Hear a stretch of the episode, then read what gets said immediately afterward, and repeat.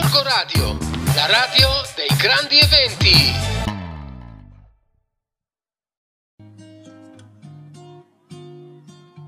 Buongiorno viaggiatori da Rossella di Family Planet.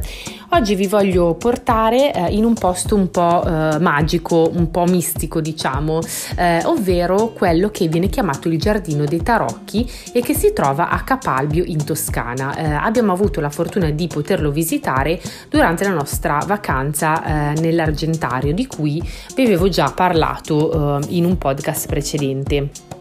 Innanzitutto eh, diciamo che è una, un parco, quindi eh, che, eh, può, da cui si può accedere però soltanto in alcuni mesi eh, dell'anno e eh, è, diciamo, è una, un parco che eh, quando entrerete vi sembrerà di entrare un po' in quello che è stato infatti associato, ovvero il Parc Güell di Gaudì a Barcellona.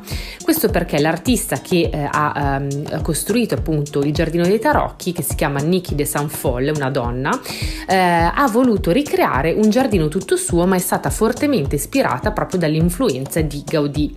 In realtà però siamo in Italia, quindi nel cuore della Maremma, in particolare in località Garavicchio eh, e appunto vicino al borgo tos- toscano di Capalbio che comunque merita tra l'altro una visita.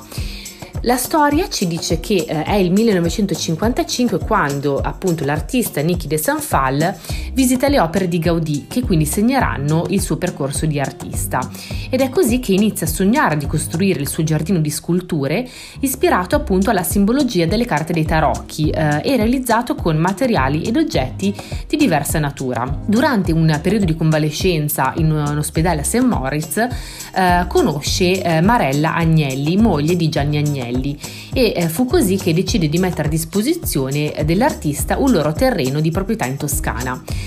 Così nel 1979 iniziano i lavori di Miki nel giardino che la assorbiranno per ben 17 anni un progetto molto ambizioso e costoso che eh, coinvolse per anni lei e tutto il suo team, eh, composto da diversi operai specializzati e da un'equipe di importanti artisti della sua stessa della sua epoca.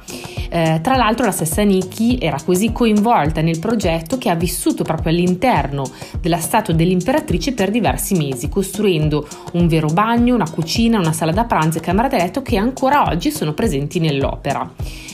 Le sculture più piccole del giardino vennero invece realizzate a Parigi eh, in poliestere, poi ricoperte da mosaici di tessere fatte con vetri provenienti da varie parti del mondo. Il giardino venne finito nel 1996 per poi aprire al pubblico nel 1998. È quindi un giardino esoterico e fantastico, un percorso attraverso delle sculture monumentali coperte di ceramiche dai viv- eh, colori vivaci, da piastrelle, da specchi e vetri preziosi. Sono 22 le opere in totale che raffigurano le carte della divinazione dei tarocchi. Appena entrati nel parco si respira proprio un'area particolare, un po' mistica. In generale vi consiglio comunque delle scarpe comode per via delle scale che ci sono e anche dello sterrato che vi condurrà alla prima opera, ovvero la papessa, il cuore pulsante di tutto il giardino. Qui potrete ammirare la ruota della fortuna, una scultura meccanica automatizzata realizzata eh, dal compagno Jean Tiguely nel mezzo di una vasca dominata dalle figure del mago e della papessa. A questo punto potete scegliere liberamente il percorso da seguire, quindi è una libertà eh, voluta dall'artista che vuole proprio far immergere il visitatore nelle sue opere proprio come in un sogno. Per lo stesso motivo non ci sono visite guidate, ma dei link a cui connettersi via web per leggere i significati delle opere. Quindi troverete la luna, l'impiccato, il mago, l'imperatore. Ogni scultura ha una sua storia particolare, ma quello che più colpisce di più di tutti è l'imperatrice, appunto quella di cui vi dicevo che è l'opera in cui ha vissuto proprio l'artista. Fate poi anche attenzione durante la visita al percorso spirituale ricco di messaggi, di pensieri e di citazioni lasciate dalla stessa artista. Quindi sicuramente è un'opera che può piacere a tutti eh, ed è bello sicuramente visitarle anche con i bambini. Eh, la forma delle opere, i suoi colori sgargianti, anche la possibilità di entrare eh, dentro ad alcune di esse sicuramente è un percorso molto coinvolgente. Ci sono però ecco per l'accesso e per la visita al Giardino dei Tarocchi degli orari particolari, nel senso che eh, normalmente è aperto solo il pomeriggio da aprile fino a ottobre. Considerate comunque circa un'ora e mezza in totale per la vostra visita. Mi raccomando allora non mancate di andare se siete in Toscana a visitare il Giardino dei Tarocchi in Maremma a Capalbio sicuramente è qualcosa che uh, vi rimarrà impressa.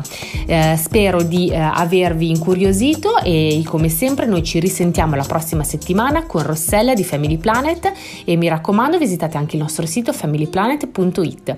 A presto viaggiatori! Corco Radio, la radio dei grandi eventi.